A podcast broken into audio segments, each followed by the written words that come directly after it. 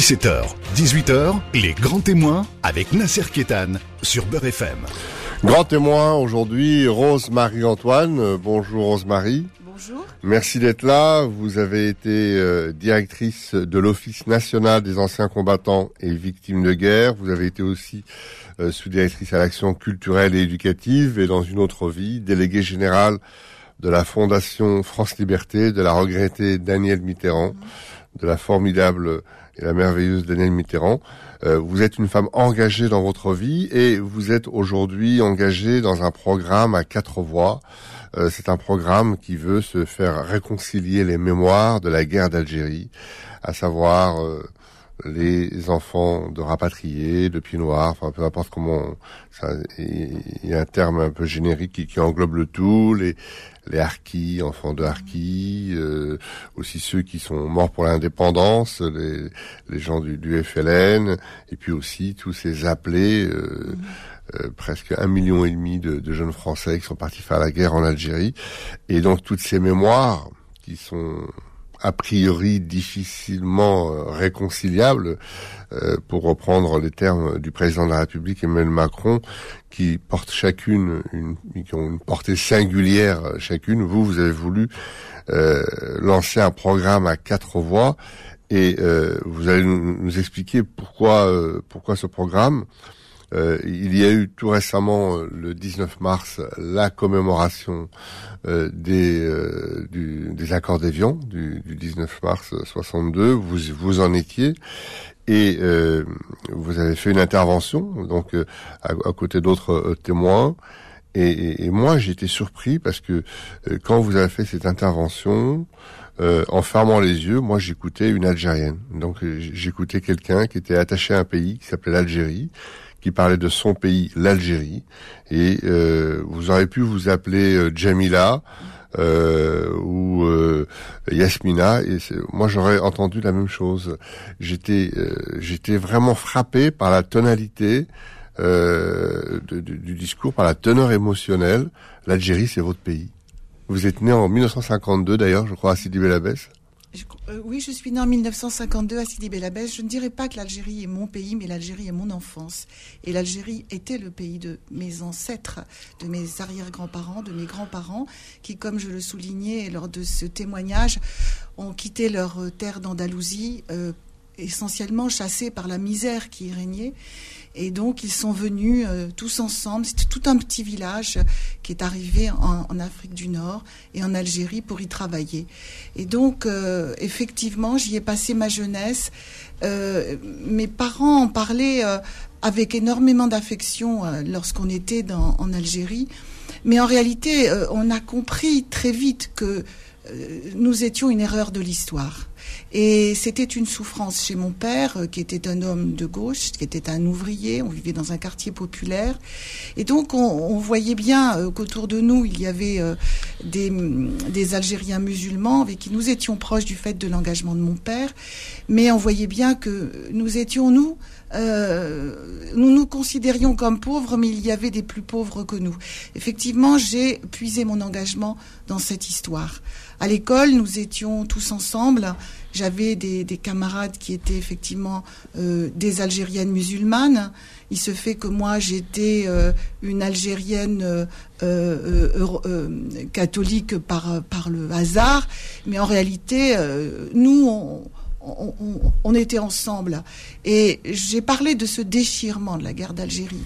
Euh, la fin de mon enfance a été terrible. J'avais 10 ans et il a fallu absolument tout quitter et surtout de prendre conscience que ceux qui étaient nos amis, nos voisins, pouvaient être nos ennemis, pouvaient tirer sur nous sans pas eux directement, mais leur famille, parce que nous étions, on a compris qu'on était du mauvais côté. Alors on, va on va parler de nos ennemis, euh, enfin nos, amis, nos voisins qui deviennent nos ennemis, etc.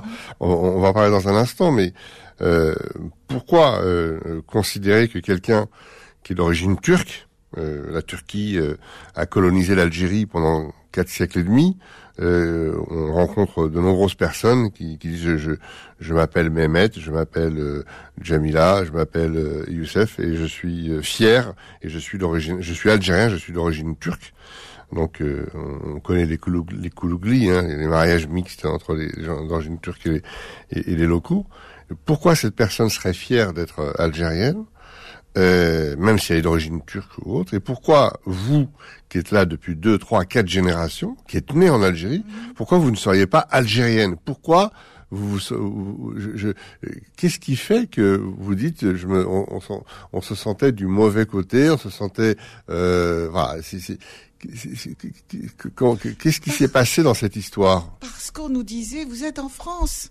Et on apprenait à l'école, nous ici en France, nos ancêtres, nos Gaulois, et on nous disait euh, qu'on était français. Or, euh, à, la maison, on parlait espagnol, euh, à l'école, on parlait en français, et dehors, euh, on parlait arabe. Mon père parlait arabe. Donc, en fait, ce que j'essaie d'expliquer, que je ne savais pas qui j'étais, où j'étais. Et effectivement, euh, quand j'ai parlé à mes enfants et mes petits-enfants de l'Algérie, mes enfants pensaient que j'étais algérienne. Mais c'est cette histoire, et, je, je, le suis par le cœur, puisque quand vous dites Bien sûr, je suis comme Jamila, comme Khaira, ma copine, mes copines euh, qui sont dans mon cœur. Mais, mais bien sûr que pour moi, je suis à la fois algérienne et française. Mais ce que j'essaie de vous dire, c'est qu'on n'aurait pas dû être là-bas. On n'aurait pas dû, ou alors, on aurait dû y rester, ce que c'était le rêve de mon père, et rêver tous ensemble euh, d'une vie euh, ensemble dans, un, dans une Algérie qu'on aurait construit ensemble. Alors, comment ça se passait? C'était deux communautés qui se côtoyaient, qui ne se parlaient pas. C'est ça? C'était vous aviez euh, votre écosystème à vous et il y avait il y avait il y avait plusieurs communautés. D'abord, il y avait surtout ceux qui qu'on ne voyait pas qui étaient riches et qui possédaient la, majeure partie des terres, les colons. Et que nous voyions même pas de très loin, on voyait leurs grandes demeures. Les Burgeot et compagnie. Voilà, et, moi j'étais dans une ville où c'était les Décrions, ailleurs c'était les Dietrich, c'était les, les de quelque chose. Et euh, Alors c'était des gens, moi j'ai eu l'occasion quand j'étais quand j'étais enfant, enfin ado de, de visiter euh, une, des, une, des, propriétés euh, euh, après l'indépendance, bien sûr, de, du domaine Burgeot. c'était c'était des gens qui, qui étaient maîtres de leur domaine. Ils avaient même frappé une monnaie. moi, je me rappelle, on nous a montré cette monnaie. c'était carrément des, des, gens qui avaient un pouvoir incroyable. Et ils, avaient, ils avaient confisqué comme ça des terres. Ils étaient patrons de leur. C'était vraiment des, des, grands colons, pour pas dire des esclavagistes étaient des colons et des patrons euh, à la fois euh, de, de, tous ceux qui travaillaient chez eux. Et mon grand-père était ouvrier agricole. Donc il, était avec, avec tout le monde. Mes grand-mères, elles étaient servantes dans ces grandes familles et elles nous disaient la richesse qu'elles voyaient, mais elles nous disaient aussi euh, toutes ces injustices, cet apartheid qui est, on peut le dire, qui existait. Alors oui, on vivait ensemble, nous, euh, les petits blancs avec euh, les, musulmans, euh, algériens musulmans, je fais bien une différence, mais en même temps, même parmi les pieds noirs, il y avait des gens qui, qui se comportaient pas toujours très bien, il faut bien le dire. Il y avait des personnes qui se comportaient correctement et d'autres qui se sentaient un peu supérieures.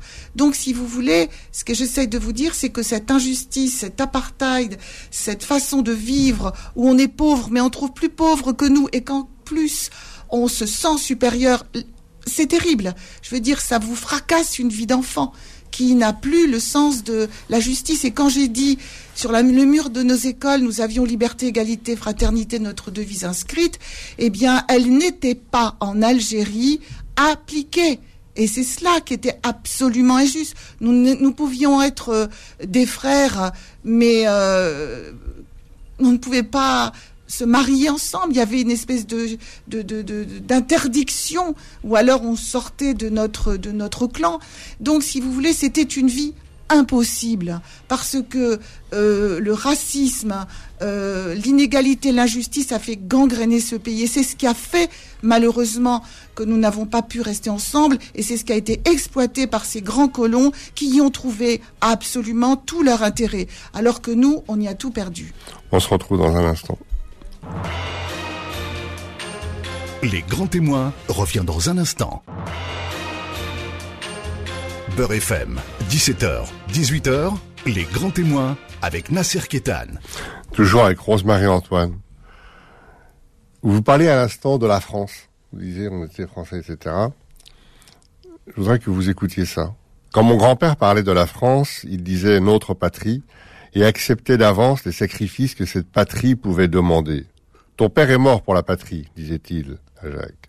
Alors que cette notion de patrie était vide de sens pour Jacques, qui savait qu'il était français, que cela entraînait un certain nombre de devoirs, mais pour qui la France était une absente, dont on se réclamait et qui vous réclamait parfois, mais un peu comme le faisait ce Dieu, dont il avait entendu parler, hors de chez lui et qui apparemment était le dispensateur souverain des biens et des maux, sur qui on ne pouvait influer mais qui pouvait tout, au contraire, sur la destinée des hommes. Et Jacques demande à sa mère, Maman, qu'est-ce que la patrie? avait dit un jour. Elle avait eu l'air effrayée, comme chaque fois qu'elle ne comprenait pas. Je ne sais pas, je ne sais pas, avait-il dit. Non, non, euh, c'est la France. Ah oui, c'est la France. Est-ce que vous savez de quoi c'est tiré? Je pense que c'est Camus. C'est Camus, le premier homme. Et là, et là, on, retrouve, on, sait, c'est Camus, pied noir, algérien, et en fait, il a jamais vu la France, mm. et sa mère ne sait même pas ce que c'est que la France, et c'est, c'est terrible. Et c'est exactement ce que j'essayais de vous dire. C'est moi, ma vie, euh, mon histoire, c'est la même histoire que celle d'Albert Camus, qui malheureusement n'a pas été là, n'a pas pu euh, euh, nous aider. il est mort trop tôt. Il est mort trop tôt. Et en même temps, Camus, Camus, rarement quelqu'un aura décrit l'Algérie à Alger comme il l'a décrit, mais il ne parlait jamais des Algériens. Et dans ses livres, Camus, quand il parle des Algériens, il dit l'arabe. C'est tout le temps comme ça. C'est-à-dire qu'en fait, Camus aime l'Algérie. Il est algérien. Il côtoie l'Algérie de tous les jours. Alger de tous les jours, il le décrit.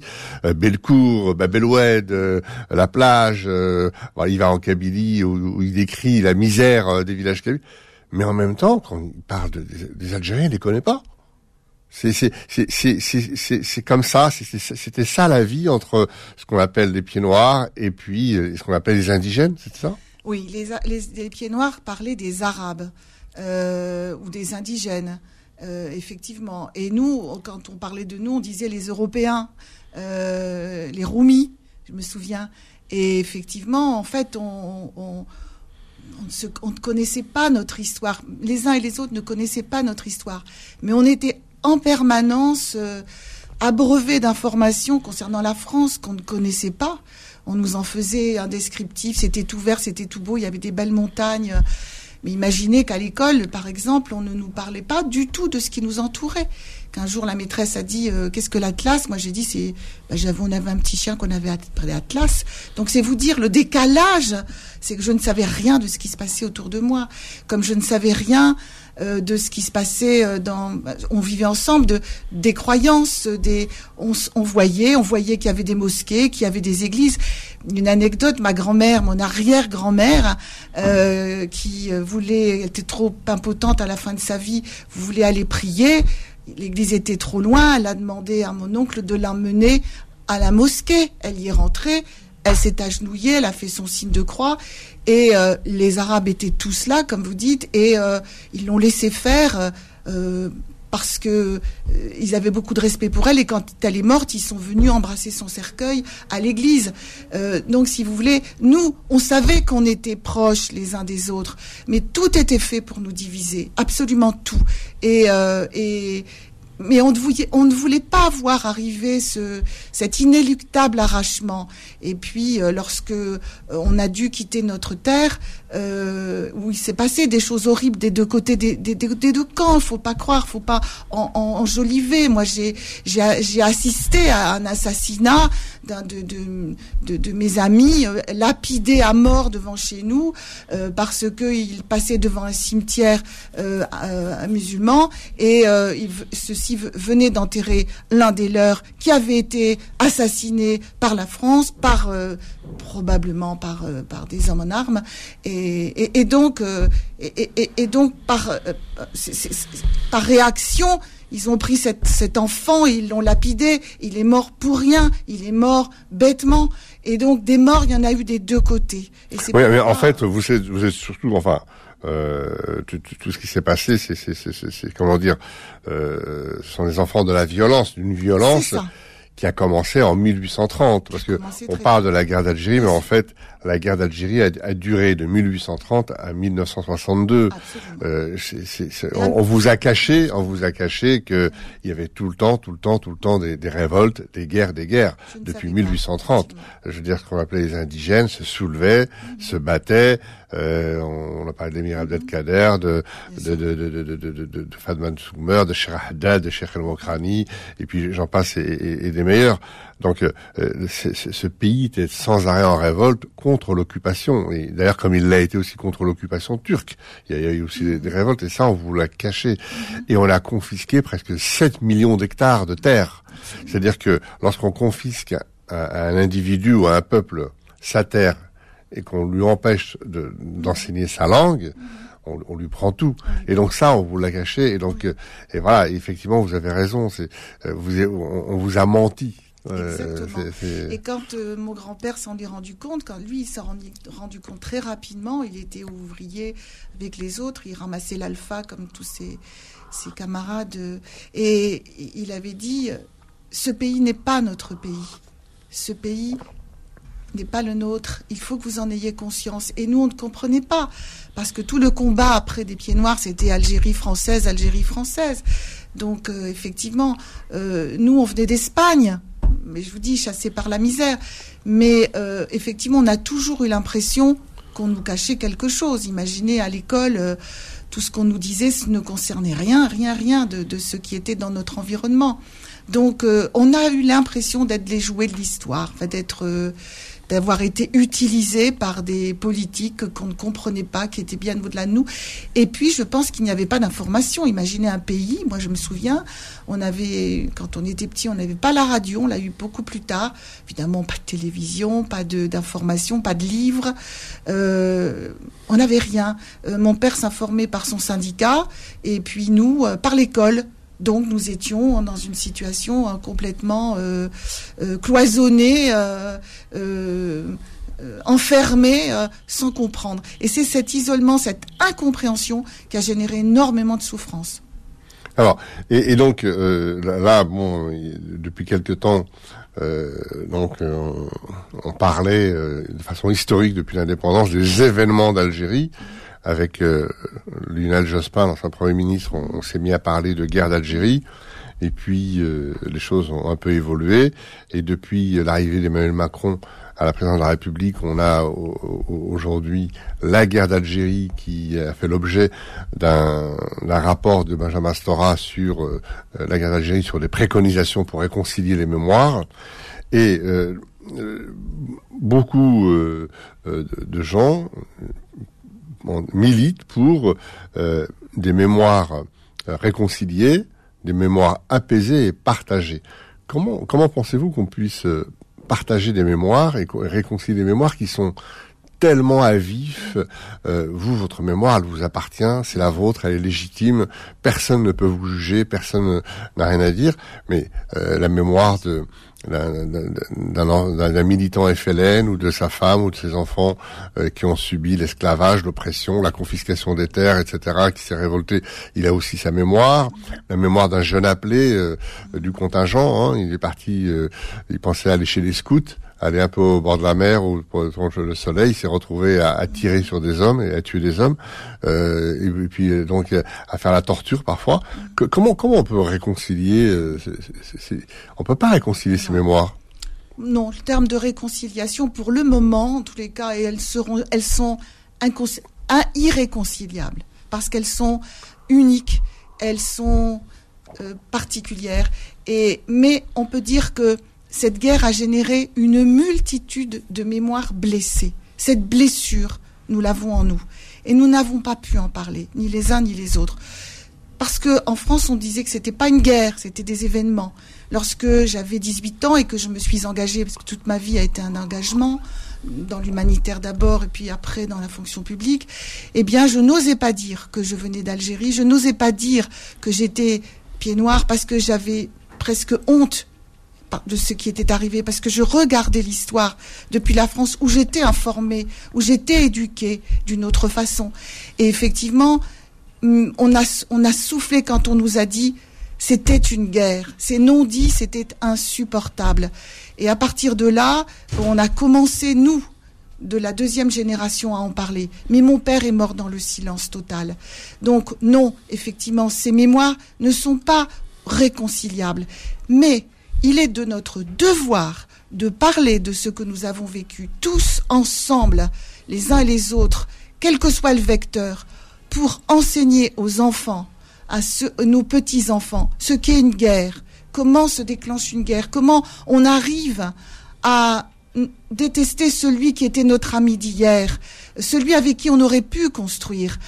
On n'a pas pu. C'est un échec. Alors, au moins, pour nos enfants, nos petits-enfants, sans nous réconcilier, transmettons nos mémoires blessées pour construire ensemble un avenir meilleur. Et en espérant, franchement, que la France et l'Algérie, un jour, sans se réconcilier, je ne dis bien par rapport à cette histoire, euh, fassent ce travail de mémoire et d'histoire avec des historiens pour passer à autre chose, à une construction de, de liens nouveaux.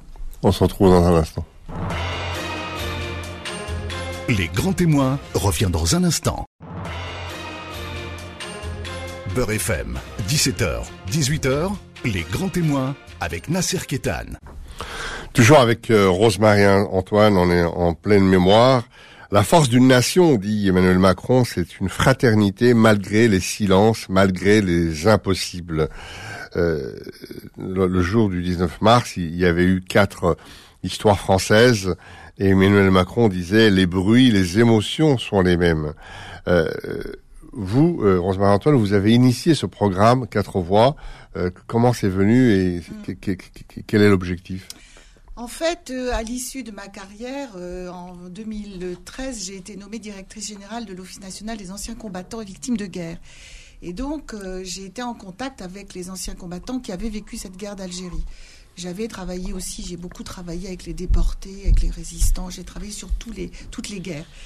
Mais là, j'ai compris qu'il y avait un véritable problème entre eux. Ils n'étaient pas d'accord sur la date du 19 mars, mais c'était quelque chose d'incroyable. ils, ils, étaient vraiment, ils étaient euh, en désaccord total et c'était dramatique parce qu'on ne pouvait avancer sur aucun sujet. Et puis, euh, euh, en 2000, 2016, euh, j'ai eu la responsabilité aussi des rapatriés, de la mémoire des rapatriés, de toute l'indemnisation, enfin les, la fin de l'indemnisation. Donc je me suis retrouvée, et puis aussi des victimes de guerre et d'attentats terroristes. Autant vous dire que j'étais en contact avec tous ceux qui avaient été frappés par la guerre et qui chacun avait une histoire différente, douloureuse, en tous les cas très douloureuse. Et euh, effectivement, la première fois que j'ai rencontré des associations de pieds noirs, c'était horrible. Enfin, ils m'ont dit heureusement, vous êtes pieds noirs, vous allez nous aider. Mais j'ai compris qu'en fait, ils souhaitaient euh, qu'on aille, qu'on continue de, de rester dans, dans ces blocages. Et le gouvernement, les gouvernements précédents avaient reconnu beaucoup de choses, pas assez à mon, à mon avis. Euh, Emmanuel Macron a, a, fait beaucoup plus de reconnaissance. Mais en tous les cas, la mémoire des pieds noirs, elle était elle a été récupérée, ça on le sait, par les, par les, partis extrêmes, très récupérée, et elle l'est encore, elle est encore avec un, plus grand élan encore, mais euh, bon, il fallait, euh, il fallait pour moi que je construise quelque chose avec tout cela. Et j'ai eu l'idée, c'est mon expérience, de travailler avec le ministère de l'Éducation nationale. J'ai d'abord rencontré Benjamin Storin en lui parlant de ses mémoires. Il m'a dit oui, c'est une bonne approche, pourquoi pas. J'ai vu l'Éducation nationale, ils m'ont dit pourquoi pas, essayer. Et j'ai commencé à travailler avec Emmanuel Branche, qui est une grande historienne, Abderrahmane Moumen. Raphaël Branche. Raphaël Branche. Raphaël, euh, Raphaël Branche, Abderrahmane Moumen, et puis euh, un autre historien qui, lui, travaille plus l'histoire des rapatriés. Et euh, ensemble, ils m'ont proposé d'abord de faire une exposition, parce qu'on ne peut pas parler des mémoires comme ça, en vrac, devant des lycéens, si on ne leur plante pas le, décor, si je peux dire, la scène historique. Donc ils ont travaillé sur cette histoire qui commence à la colonisation et qui ne commence pas euh, en, en, 54, euh, ce qu'on a tendance à faire, et qui s'est poursuivi, qui s'est poursuivi quelquefois même au-delà de 62. Je ne parle pas de la période période, mais au-delà de 62 avec les histoires du Sahara. Donc, euh, donc si vous voulez, je me suis dit il faut faire quelque chose et comme je les connaissais tous, et que je les connais encore, je me suis dit, je vais leur proposer. Ça a été terrible. Au départ, ils ne voulaient pas. Personne ne voulait parler à côté de celui qui avait une autre mémoire. Et progressivement, on a essayé. Et je pense que ce sont les, élèves qui nous ont réconciliés. La première fois, j'ai témoigné, moi, après que je sois partie de ma, ma fonction, j'ai témoigné à Agnières, et c'était d'abord c'est terrible le silence, l'écoute de ces enfants en, recherche de vérité, de savoir. Et je témoignais après un membre du FLN, il y avait un, un harki et il y avait également un appelé du contingent.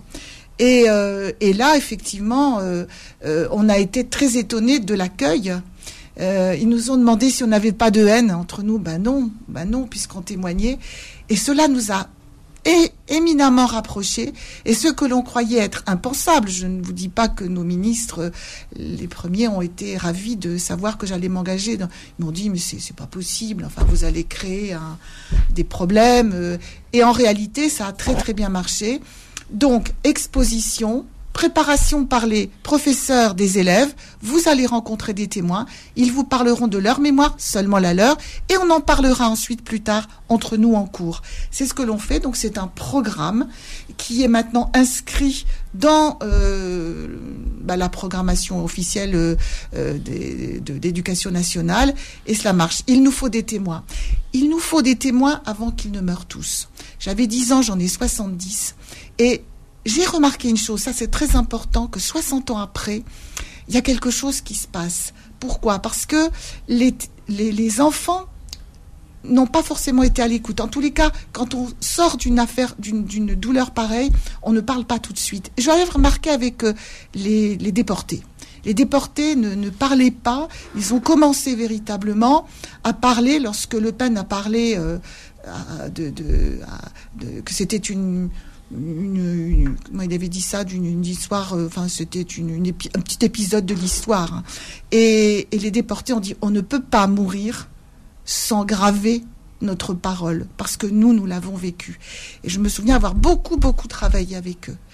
Et donc, 60 ans après la fin de la guerre d'Algérie, on se dit c'est peut-être le moment.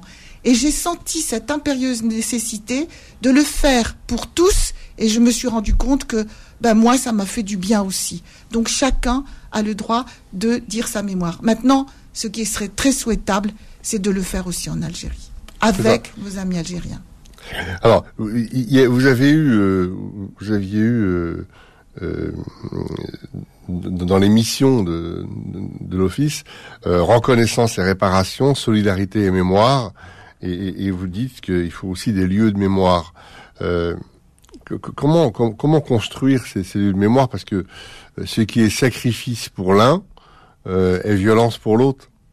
C'est-à-dire que euh, quelqu'un qui se sacrifie, le même geste peut être vécu comme une violence par l'autre comment concilier ça Il faut tous les lieux de mémoire. Il faut, je veux dire, autant euh, la Seine est un lieu de mémoire en octobre parce que les gens ne s'y trompent pas. Donc il faut effectivement marquer euh, ce lieu. Charonne est un, est un, est un lieu de mémoire très Du 17 octobre 61. Du 17 octobre 61. Vous vous souvenez, j'en avais, j'avais travaillé là-dessus quand j'étais à la Fondation. Et puis, euh, à l'époque, en parlait, les autres n'en parlaient pas beaucoup. Hein.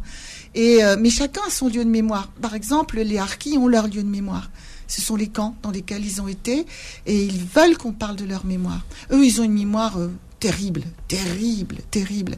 Ça, j'ai compris à quel point elle était fracassante et qu'elle vous détruisait. Alors, les harkis ont une mémoire terrible par rapport à parce qu'ils sont considérés comme des collabos, hein, mais, mais, mais, mais, leurs enfants, c'est encore plus terrible, parce que eux, ils sont ils ont les mêmes problèmes que les Algériens. Ce sont des Algériens, des enfants d'Algériens, et ils ont les mêmes revendications.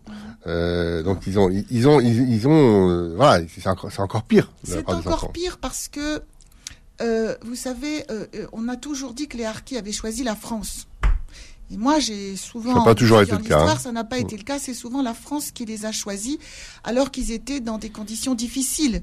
C'était souvent pour manger, pour s'habiller, pour euh, pour fuir aussi la misère quelque part, et sans leur dire ce qu'ils allaient faire, ce, qu'ils allaient, ce dont ils allaient se sentir coupables, même s'ils ne l'étaient pas. C'est la France qui était coupable à travers leurs mains. Et donc, effectivement, quand ils ont réalisé tout cela, je vous dis, c'est une histoire d'humiliation. Comme je vous parlais de mon père humilié, homme de gauche, qui a vu ce qui se passait en Algérie, cette inégalité, c'était pas possible pour lui. Eh bien, les Harkis, c'était pareil. Ils ont été humiliés. Ils ont été humiliés par la France. Cette humiliation mérite effectivement une reconnaissance de leur histoire et une réparation. Alors, Rosemary Antoine, on arrive à la fin de l'émission. Une question. Est-ce qu'il y a vraiment un roman français? Est-ce que c'est est-ce que c'est un mythe? Est-ce que c'est une lubie? Et comment construire de façon fluide et, uniforme un roman français? Euh, Toutes ces mémoires euh, éclatées, euh, singulières, qui vont dans tous les sens. Est-ce qu'on peut construire un roman français autour de, quelque chose qui, est tentaculaire?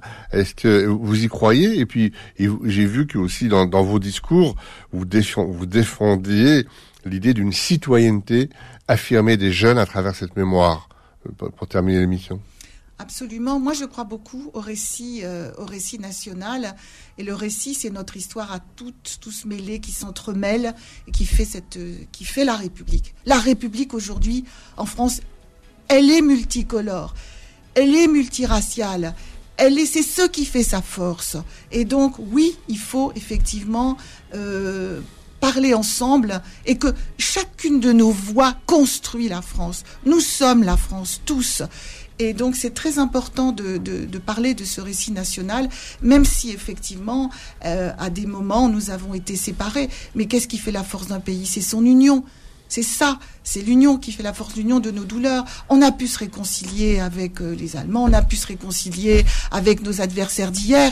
Aujourd'hui, il faut qu'on se réconcilie, tout en reconnaissant la part de responsabilité des uns et des nôtres. Et la France a une forte responsabilité, mais je crois que Emmanuel Macron l'a compris et il essaye par petits gestes mémoriels, mais ce n'est pas fini. Nous sommes actuellement sur le chemin des gestes mémoriels, mais c'est surtout à l'école à l'école qu'on construit le récit national. Et ce qui fait peut-être aussi la force de la France, c'est que c'est un État, une nation et une république. Et souvent, la République prend le pas sur tout et arrive à réconcilier euh, les gens autour d'elle, autour de, de, ses valeurs.